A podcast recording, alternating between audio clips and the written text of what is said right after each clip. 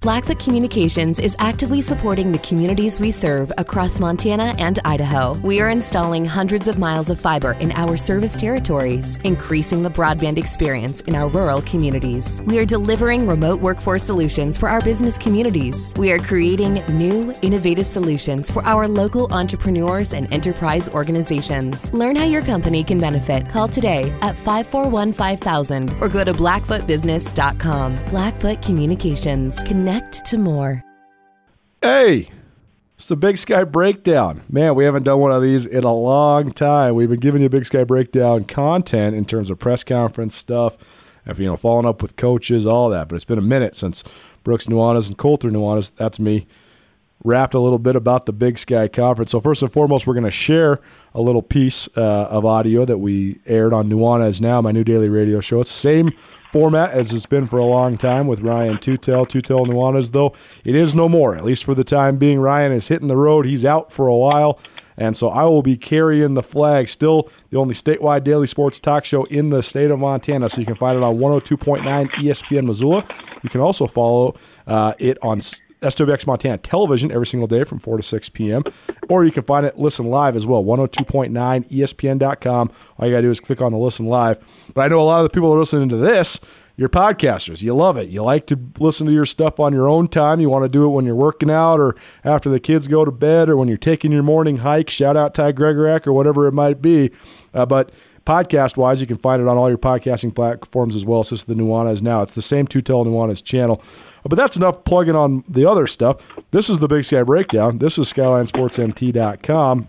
And this podcast proudly presented by Blackfoot Communications. Blackfoot Communications taking care of all of your telecommunication needs. If you're a business, need a network set up, whatever you need, Blackfoot Communications, they are money in the bank. They set up our entire network at Missoula Broadcasting Company. They're awesome, and they're going to help us at Skyline Sports too with a bunch of really cool, innovative stuff as well. So expect a new Skyline Sports newsletter. Expect some really cool podcast series coming up. I can't tease them too much, but I'm going to tell you, you're going to love these all roads lead to Butte America, and that's going to be one of the most fun things that we do in the year of 2021. So we hope to keep you entertained. We hope to keep you full of knowledge, and we hope that everybody made it through what was a horrific year this last year. Uh, but we hope you, we can continue to bring you some joy. And uh, let's get down to it. Before we share this segment uh, of that we recorded for Nuanez now a little earlier on this week, um, got to just give you the lay of the land.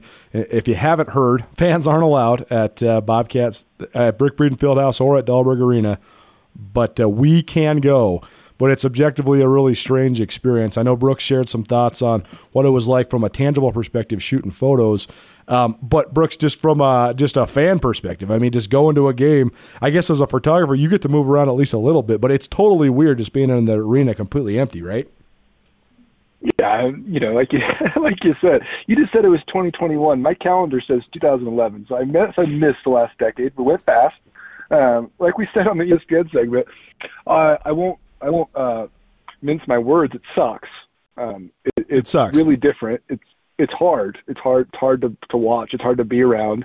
Um, you look around and just say like, what in the actual hell is going on?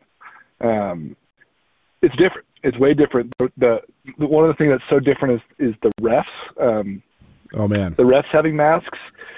I, I, I love watching the refs at this level, especially are, are they have a unique uh, set of skills. You know, I'll call that there's some plenty of talent out there. There's also some major lack of talent, and it kind of makes the games really fun.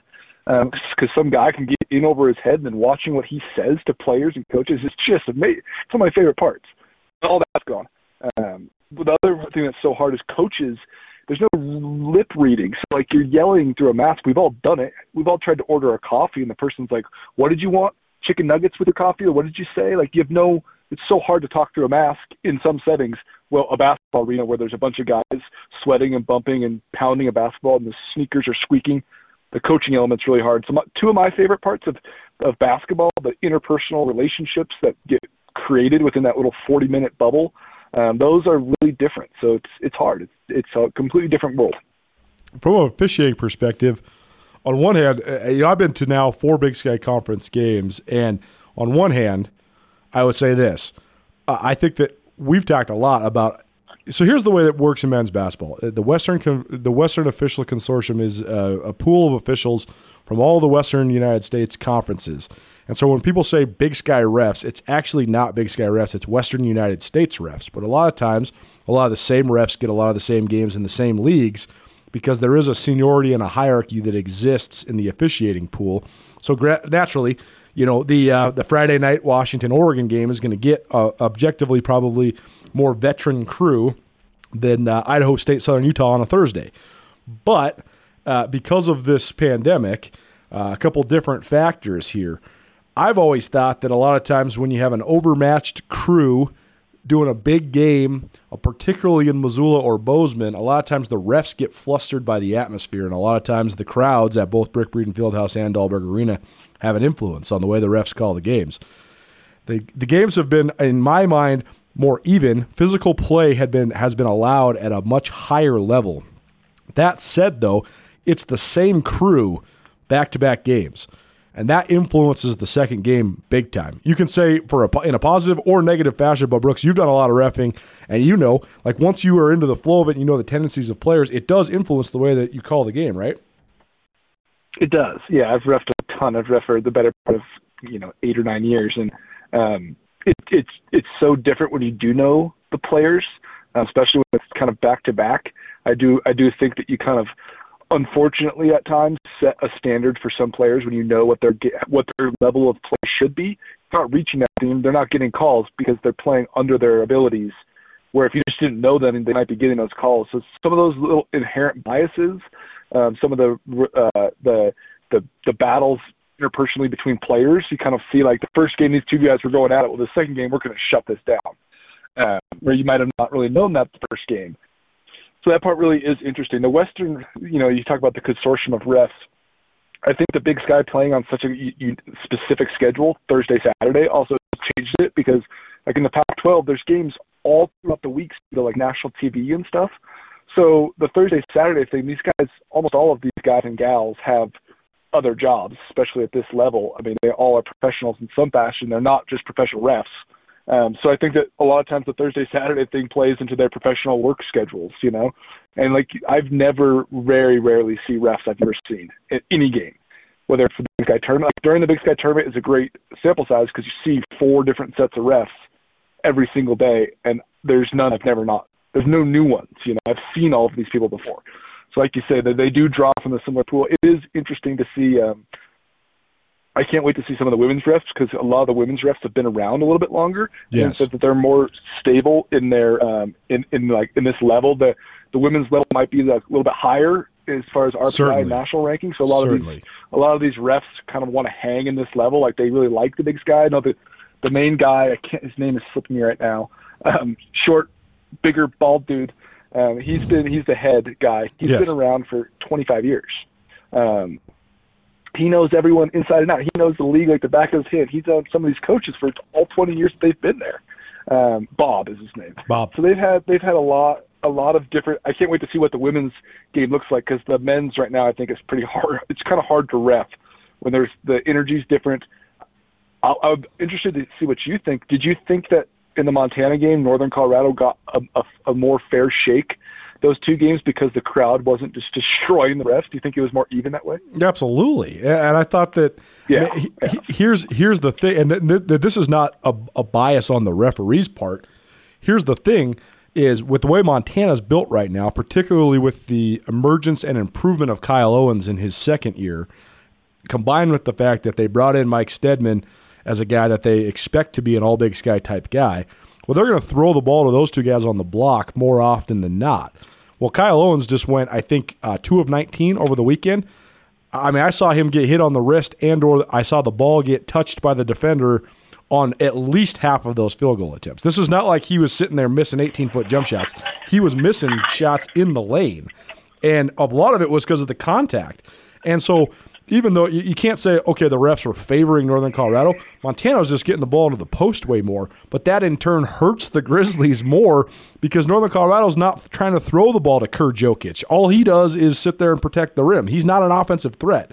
So, so when he gets away with more contact, it uh, that is advantage Northern Colorado because he's not going to incur very much contact on the offensive side of the ball. So, um, on that note, I want to I want you to hold that thought about the the quality of the women's league because I do think it's an interesting fold. This is the Big Sky Breakdown presented by Blackfoot Communications. Uh, Blackfoot Communications, proud supporter of Big Sky Conference athletics, particularly Montana State and Montana athletics across the Treasure State.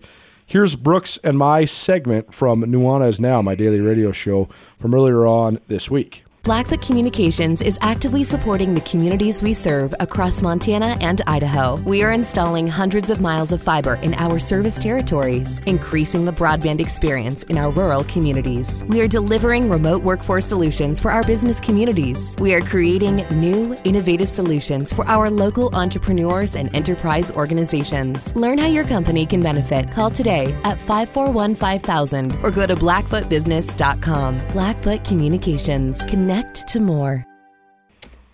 Go now to the Rangich Brothers RV phone line and welcome in Brooks Nuanez to Nuanez now. So I guess that means it's a double Nuanez now. We're going to be breaking down some Big Sky Conference hoops on both the men's and women's sides. And you know what? Because we love shameless self promotion. On the Big Sky, presented by Skyline Sports, SkylineSportsMT.com. Skyline Sports, every day, every season, we'll have all sorts of basketball content for you. We're also rolling out a new series here so stay tuned with that. Uh, just about memorable Big Sky figures from across all sporting landscapes. And Brooks, it's been a while since you've been on the show, but uh, how you doing, my man? What's going on? It has been a little while. Um, really glad to be here. It's the first time with just you and I. No Gus. While I miss him, I'm happy that you're still around. It gives me an opportunity to get on the Zills radio station. Before we get into breaking down the actual sporting aspect of this, we've had a variety of media guys on this show over in recent weeks, talking about just their own personal experiences covering sports as it stands right now. But we haven't had any photographers. You're the primary photographer at Skyline Sports. I know you've been able to make it down to Brick Breeden Fieldhouse in Bozeman a couple times to shoot some basketball games. I know you're still waiting to actually see Danny Sprinkle's team live and in person against a Division One team. Only got to catch them against Yellowstone Christian so far, uh, but you have had a chance to shoot the Bobcat women uh, once or twice. But just broadly, from a photographer perspective, what's it like? Because we've we've heard from myself, radio guys, writers, and TV guys, but from your angle, how much different is it? Yeah, it's a lot different. Um, the, the game experience is drastically different in a probably a negative way. You know, it's it's really fun to sit on the court, and, and the angle that you have is really unique. Um, the size of men's basketball and even Division One women's basketball the size and strength, especially down low, is always impressive when you're 10 feet away from it. Uh, the angle that you get to shoot basketball at is really intimate and fun. Um, you know, basketball players generally don't have a ton of clothing on, so you get to see a lot of body movement, and a lot of mu- uh, muscle structure, and a lot of different. You get to hear a lot of talking. Well, it's the banter that's happening between coaches, especially and referees, coaches and players. Um, so that's where I really get my biggest feel for the game. Um, it happens in football too, but in football, I never have heard very rarely a head coach talk to a ref or a head coach talk to his team even. Um, occasionally on the bench situation, but in basketball, you get to hear word for word for the entire 40 minutes um, exactly kind of what's going on in huddles, um, in timeouts during free throws.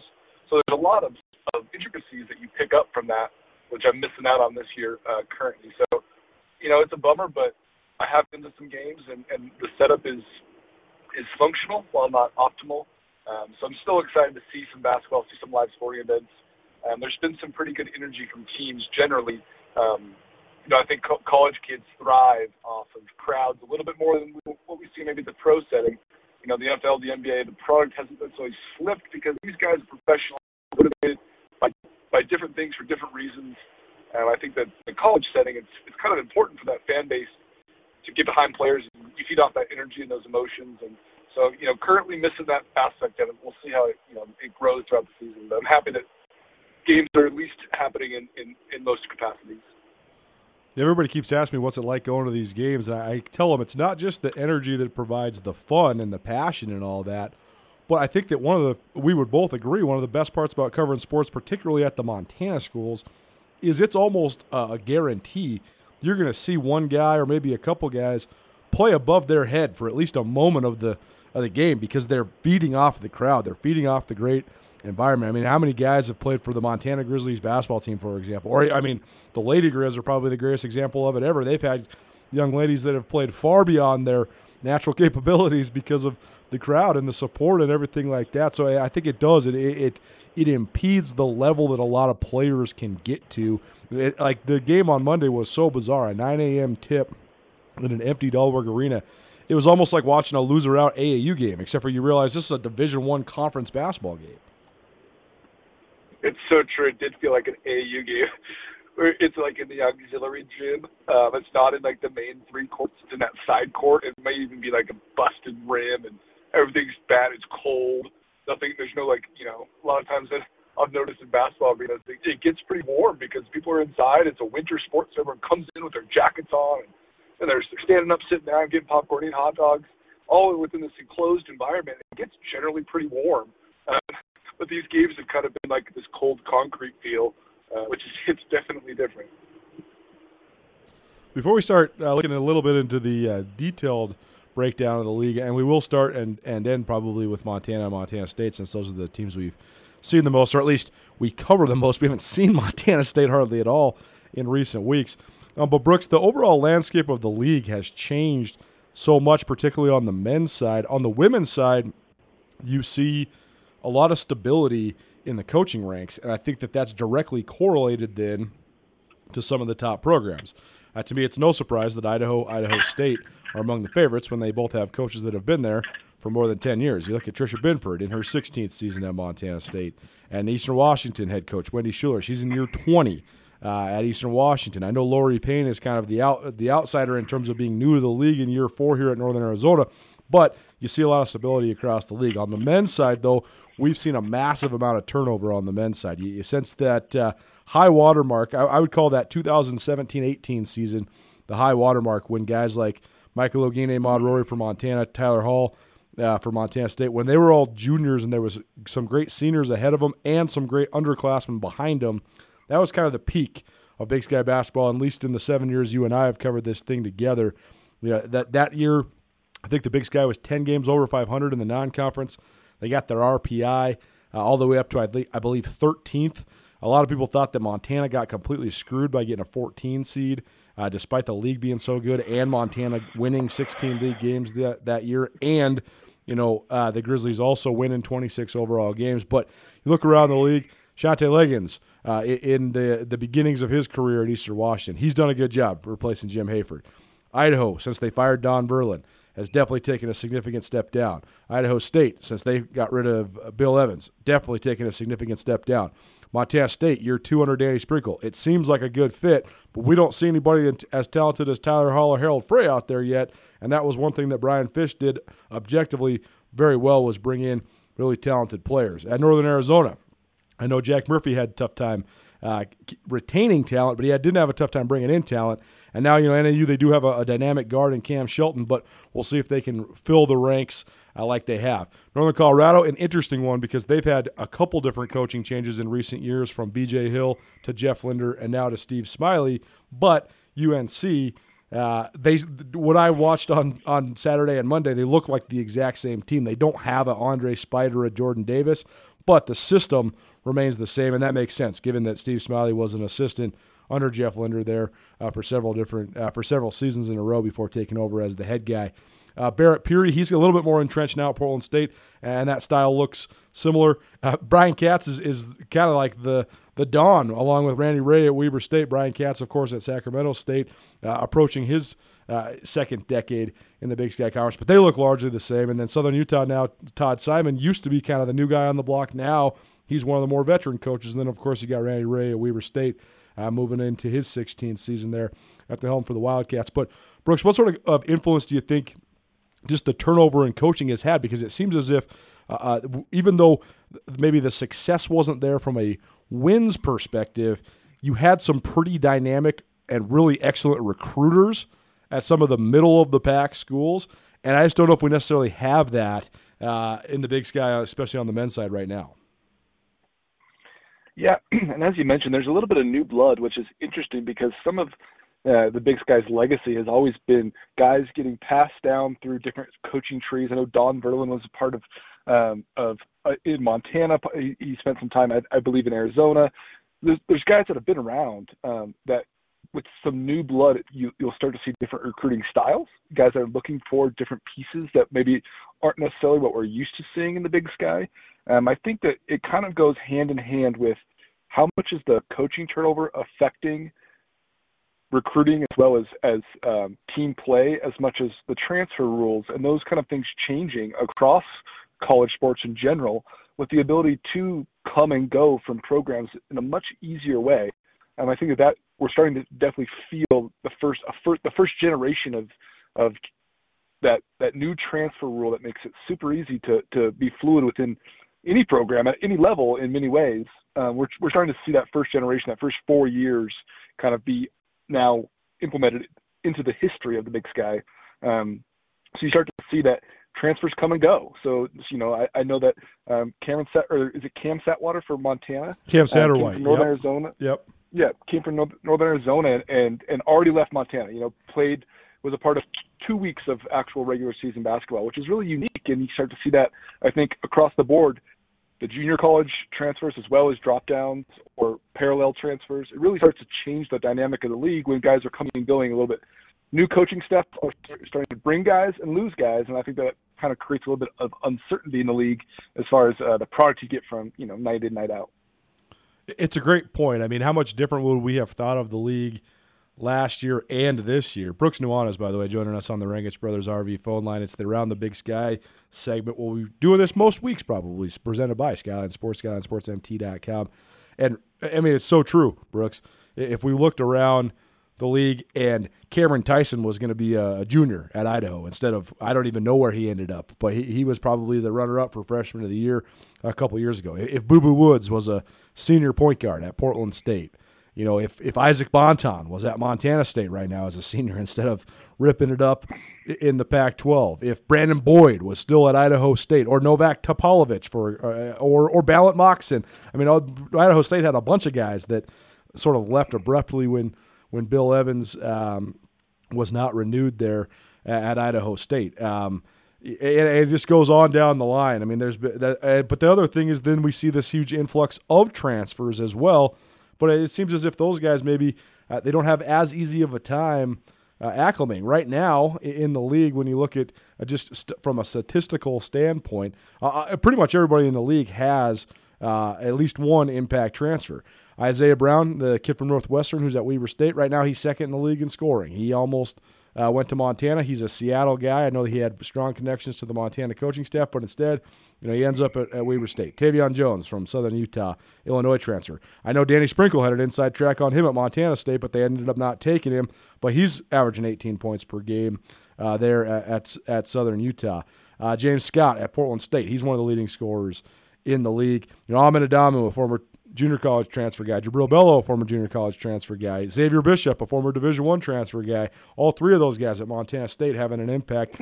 And so it's actually kind of ironic that here we are with the preseason league favorite being Eastern Washington, and we'll see if they can get this thing back on track because Eastern you know, they have hardly played any games. They've had almost all of their Big Sky Conference games canceled, and right now they're going to be in quarantine for uh, at least another week because of more positive tests. But it's kind of ironic because I think Eastern used to always be a team that had an impact transfer or two, and now they're the ones that are actually riding uh, with some of the, the four year guys like Jacob Davison and Kim Aiken and Tanner Groves, uh, and, and, even Ellis Magnuson as well, although he's had uh, some limited action this year uh, because of both injury and illness. But um, it's a great point because I think we would look at the league completely differently if we had you know senior guards like Boo Boo Woods and Brandon Boyd and uh, you know, guys like that leading their squads right now. Yeah, absolutely. And I think a really big part of the, the, the fun part of what mid-major basketball is is is that you do get those four-year guys and you do create these rivalries and league play is so dynamic and intense because these guys have been lining up against each other for, for, for many years, many games. Um, that part has definitely changed right now in the Big Sky, and I think that that's just it's not a necessarily a sign of the times. I think it's a little bit of just the pendulum swings back and forth. Um, I think that they're the Big Sky's not out of that ability to create those rivalries and to create those long-term four-year guys. It's just like you mentioned with the new blood and coaching staff. I think it's just kind of a bunch of a bunch of different factors coming into one. It's not necessarily a perfect storm, but it is just a different time in the league. I think it, it might not last more than last year was a little bit like this, but we'll call this year and next year, um, you know, maybe a little bit of a different time in the Big Sky as far as those those traditional rivalries those traditional, especially in the guard position. I always feel like there's just such good dynamic guard rivalries throughout the Big Sky. Um, this year, I think by the end of it, we'll see, you know, if, if those have been created. But um, and I think a lot of it starts with Montana, Montana State. You know, I think that we we we talk about starting and ending almost everything with them because they are the flagship programs um, as far as in men's basketball, Montana Weber State and Montana State has been there. You know, they've been close and they've had a lot of talent in the last five years. Um, but those two schools both have Montana starts a bunch of young guys, plays a, a couple transfers in the backcourt, or at least one in Cameron Parker, and the, the two young guards in, in Beasley and Whitney are both unique, dynamic, but but freshmen. They're they're brand new, and, and same with Montana State. You know, the transfer, the junior college transfer from the uh, College of Idaho, and Mike Hood, and like you mentioned with uh, Amin Adamu, um, those guys are new to the league. Those guys are different players. And the the kid, um, forgive me for forgetting his last name, from the Netherlands, um, who was a freshman guard for Montana State. Those kind of new that new blood, the, the, rivalry has not been able to be created yet. So by the end of the year, I think we'll see uh, Montana, Montana State kind of create those things and be the leaders. We'll um, by conference play, we'll be able to see what, where, where, where those backcourts kind of play out, what the rivalries look like. Which then leads us into the two Montana schools because um, I know that Brian Fish did bring in some some transfers. But the program uh, largely was built on the four-year guys, particularly the foundation of Tyler Hall and Harald Frey. And Montana, under Travis DeCuire, he inherited a couple really good guys, particularly four-year guy like Jordan Gregory, and also one of the best transfers to hit the league in the last decade or so in Martin Breunig. But then Travis DeCuire decided to kind of be, be on the forefront of this transfer phenomenon, adding guys like Ahmaad Rorie, uh, Donovan Dorsey, Jamar Akoh, Kendall Manuel. And Montana was basically a Pac-12 light team for a couple years, and uh, the the proof was in the pudding as far as far as the results of those two squads. You know, back to back Big Sky championships, both regular season and tournament, and 52 total wins. You know, tie the school record two years in a row with 26 total wins each year. And they also spliced them in with some great four-year guys like Michael Oguine and Bobby Moorhead, of course. But now it seems as if it's completely reversed. Dave Sprinkle has tried to re- completely refortify this roster, and he has brought in some four-year guys, but mostly it's been uh, splicing in the ranks with transfers and then Travis DeCuire, while they are relying heavily on Michael Steadman, a transfer from San Jose State, most of the team is made up of freshmen and sophomores. Like against Northern Colorado down the stretch, they played uh, three freshmen and two sophomores in crunch time, both games. And so it's been interesting to see sort of the roles reversed there. Um, but Brooks, I know that uh, you haven't really got a chance to see the Bobcat men since that Yellowstone Christian game, which seems like it was a year ago. Uh, but the Montana men, I know you haven't seen them live and in person, but you have been checking them out on the live stream. What's your initial take on Travis DeCuire's pretty young squad? Yeah, I think that that's probably the easiest way to describe it. Is they're they're pretty darn young. Um, it's also a different style of team. Um, there's the last, I think Travis DeCuire's seven years, he's usually had a not necessarily a dynamic, but a, a true big man that can that can create. And last year was a little different, but a true big man um, that can they kind of run inside out offense through. And this year, it's, it, the offense looks so different because they're they don't have a ton of, of three point shooters, though those guys are still young that could easily develop where the shots and what kind of shots they're looking to get is a little different this year because I think Michael Steadman and Josh Bannon are both forwards that like to shoot it from the elbow. They're both 15 to 18 foot kind of guys, and you know, their inside game is a little bit different than what Montana's had in the last decade. Uh, the guard play looks similar to what Travis DeCuire likes. I think he likes guys um, that you know push the push the tempo, but get it into the half court. They're billing passers, and they're guys that uh, you know, take shots when they're open, but usually are looking to to facilitate offense. Um, and you know, Travis DeCuire runs a mix of offense with set plays. So there's a little bit of like a motion style offense as well as some set plays. You know, he's pretty he's pretty dynamic in running. I mean, he's a he's a coach that likes to have his hands on the game. So early on, it looks like that to me. It looks like Travis has a lot of control. Uh, it looks like there's some some lineups that are still trying to be kind of figured out. Uh, but the guard play is hard to miss as far as like I mentioned Parker, Beasley, Whitney, um, Vazquez. There's some there's some guys that are young and that are playing with with, with dynamic pace and that they're unique. They're unique pieces, especially for being young. Will they put it together this year? I think it's hard to say, but right now, some of their, you know, some of the lapses of, you know, not only lapses, losing such close games, three of the four Big Sky Conference games by a total of six points. I think those things come from just being a young team, and I, I don't necessarily think it's a, it's fault of their own. Um, I think it might be actually good for them as, as you go down the season, having some of those close losses kind of to learn from, and you kind of have the feeling of what it takes to to to push yourself over the top, especially in conference play when it does get so tedious. This year is so different with the playing the same team on Thursday, Saturday. It's such a different dynamic. It's like these little mini series that are so important to win one of those games. If you win the first one, you're playing with house money. If you lose the first one, especially at home, like the Grizz did this last week, then all of a sudden you're kind of in an urgency, this like not panic mode, but there's a high level of urgency to get that second win on Saturday. Um, so I think for a young team, it's definitely a different model, uh, one that you know older guys and older coaches, experienced players and coaches haven't dealt with. So for the watching the young guys go through it, I think it'll be interesting to see how it develops the season. He's Brooks Nuanez, SkylineSportsMT.com. You can find all his great photography there. And he's also helping out with some of the reporting elements of things as well. Montana State's supposed to open conference play this week. We hope they do. The women will be at home in Bozeman, the men on the road at Northern Colorado. Montana Grizzlies, they're off this week uh, from Big Sky Conference play, but they do have a doubleheader on Saturday against Whitworth. The men going first, not ladies first this time. Men first at 2, and then the, the ladies play. Uh, Lady Grizz play at 7 p.m. against the Division Three Pirates uh, from over there in Spokane we'll be doing this pretty much every week. So uh, we'll look forward to having you back again. But thanks so much for joining us today, Brooks. Absolutely. Thanks, Colter. Good to talk, man. College athletics is a fundamental part of the fabric of our communities in Montana, and it's the stories of these young men and women that drive our passion at Skyline Sports. Colter Nuanez here. In 2015, my brother Brooks and I founded SkylineSportsMT.com.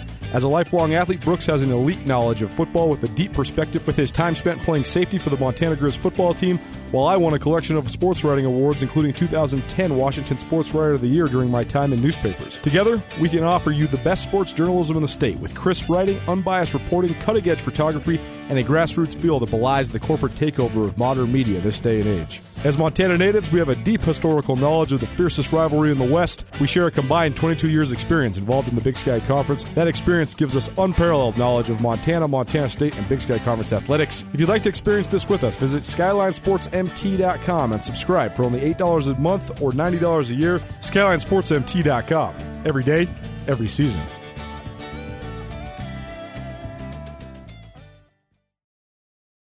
So good stuff, and I have a couple other points I want to talk to you about. We'll, we'll wait until we get in terms of the tangible breakdowns of the rosters and, and things like that. Um, I think we can wait till next week because I do want to see some of these teams actually play in Big Sky Conference play. Like right now, the Cats haven't played a Big Sky game on the men's or women's side. Uh, Eastern Washington's only played one on the men's side, and so it's been sort of in flux. As, as far as the tail of the tape right now, the only two men's teams that have played four Big Sky Conference games are, uh, I guess there's three Idaho State, Montana, and Northern Colorado. Those are the only three that have gotten all four games in. On the women's side, Idaho State has also gotten four in, as has Eastern Washington, Idaho, and Northern Arizona. So a little bit more on the women's side. Uh, but Brooks, you mentioned uh, just the quality of the women's league. I think it's a good point. You know, right now I think the men's league is 28th in RPI, which is a far cry from where they were back in 2017. Well, tell the folks how many how many total schools are there. There's only 32 conferences, so 28 is yeah, basically there you go. 28 to 32. There you go. Yep, yep. So I think that I think it's the Patriot League, the American East, the Northeast Conference, and uh, one other maybe HBCU conference that are below the Big Sky. So as far as uh, actual legitimate Division One conferences that have things like football and funding. The Big Sky men's side, it's it's down. It's objectively down right now. The women's side, though, uh, is continues to be pretty darn strong, right in the middle of the pack. And I think we saw that, you know, um, two years ago with Northern Colorado getting an 11 seed uh, in the NCAA tournament. They obviously, or excuse me, a 10 seed, but then they got a terrible draw. They had to play Michigan. Surprised that the terrible draw is Michigan, just on the men's and the women's sides. But uh, I mean, last year, for example, Montana State. I mean, what do you think that team would have gotten in the in the tournament? They could have been in the mix for like a seven, eight, nine seed, right? Absolutely, and I think that they would have had a chance to win. I mean, they were so senior laden, which happens in women's basketball often. But I mean, gosh, what they went 19 and one. It was the best team in conference history. right. Yeah, I mean, it comes with a little bit of a caveat because Robin Selvig did have a handful of Lady Grizz teams that went um, undefeated, and that was only during a 16 game uh, league schedule. But you're right, 19 league victories, including 17 in a row. Pretty darn uh, impressive for the Montana State women. They are the team that has the biggest question marks coming into this year, then, because they go from a team with five seniors, including the Big Sky MVP and Fallon Freegee, to a team now with when you put pencil to paper. I was actually surprised when I first heard this. The Utah commentators, when the Cats were playing at Utah, said this. They said this is the youngest team in Division One basketball. I thought to myself, how can that be? And then I realized, oh, Tricia Binford has six freshmen on her roster, including five that are in the rotation, including two that are in the starting lineup in KJ Lamardo and Taylor Jansen. And she's also playing a variety of sophomores, led by her outstanding sophomore point guard, Darian White, but also featuring Kola Bad Bear. And I know Madison Jackson will be a contributor once she gets back. Uh, she's been going, th- I mean, there's a lot of uh, gray area when it comes to kids missing games. There is some HIPAA stuff. We can't really talk about it. Madison Jackson, I'll tell you this, is expected to be back. She's just been battling some illness stuff. So uh, we'll see when she gets back, but she she should be a contributor. But then, the, I mean, Lexi Deaton's been getting minutes off the bench. Ava Rance has been getting minutes off the bench. Leah Beatty has been getting minutes off the bench. So then you realize, wow, this team has one senior in Tori Martell, no real juniors that are in the rotation. I know Gabby Maki had a great game against Utah Valley the other day. Uh, but it is an incredibly young team. But Coach Binford has been more steadfast in her promotion of the talent of this team than any I've heard. I mean, after the South Dakota State game, she said, I think we are the most talented team in the league. And I think if we can figure out how to correct our mistakes, I think we could win it again. I was very surprised to hear her say that. But you got to love that coming from the reigning Big Sky Conference Coach of the Year. yeah, they're good. Um, you know, I did get to see them play North Dakota, which was a you know a like like opponent. they they're really good. They're they're dynamic. The freshmen are good. Um, I don't agree with Trish as far as that they're the most talented team in the league because they might be because they do likely have the best player in Darian White. Um, but Idaho and Idaho State are both really tough. You know, Idaho State started five juniors last year, um, and all five returned. So five senior starters with some dynamic, some shooters, some really good defensive players um, and then and then Idaho. You know, I think I think we're still working. We need to contact her and figure out if her name is actually Beyonce or Beyonce Bea. but, uh, right. We'll call her M- Mrs. Bea. She was a freshman last year. I believe that she was the freshman, or she was the she got second in freshman year to Darian White. Um, such a good player. I, if you remember, Colter said when you asked who's the preseason Big Sky player of the year on the women's side, I said Beyonce Bea. Um, I think she's the best player in the league that's not Darian White. You know, she's the best forward in the league. She's all of six two. She can shoot the ball. Um, so those two teams, while I agree, I love uh, that coming from Trish because she's she's now you know she is kind of at the top of the food chain of of the league as it stands this year. You know, coming off such a dynamic year last year, such a good year with a bunch of kids that she developed mostly. You know, Fallon Freegee was uh, was transferred from North Dakota, but you know, there was you know, Blair Braxton and a bunch of kids on that team that she developed and started all four years. Um, Olivia Squ- uh, Squires was, you know, uh, a, a Trish product from day one. Every game that she played, Trish had her hand in, and Trish developed her to be, you know, an all-league style player. So, where Trish stands in the food chain right now, you know, with Jon Newlee and Seton Sobolewski, I think that she has the right to say that, and I kind of, I kind of love it actually, especially from, for such a young team to give them so much confidence the coaching hierarchy in the Big Sky is so fascinating too because I think that there are these veteran coaches on the women's side that all have a definitive style, and there's not very much crossover in those styles. I mean, Seton Sobolewski is a taskmaster. He wants toughness, defense, physical play. you know, Jon Newlee is is Mr. Slick. They're running Golden State Warriors offenses and shooting a million threes, and, and they're as fun to watch as anybody in the in the Western United States. Honestly, when they get it going, especially when they had the Splash Sisters. Loree Payne seems like uh, an excellent coach in her attention to detail and the way that she guides her team. Yep. You know, Coach Binford is players coach all the way. They're not even really trying to run a system. They're just trying to develop skill and just go out there and let it ride. Worry about what we do. Don't worry about what other teams do. And then Mike Petrino, he's actually putting his stamp on the Lady Grizz here pretty early on as well. They seem to be playing a lot more loose as well. Uh, but the coaching in this league, I mean, I think it's I think it's great because it's so Um, it's so simple. Great veteran, experienced, proven coaches lead to consistent success, and that's that hasn't been the case on the men's side, with the exception of a few programs. It is definitely the case on the women's side. It is, and you know, you mentioned Petrino and the Lady Griz. And I, I don't want to, you know, go backwards and talk about what happened in the past and, and the who's, what's, when, where's, why's, but it is pretty darn refreshing to see the Lady Griz look like they're having fun.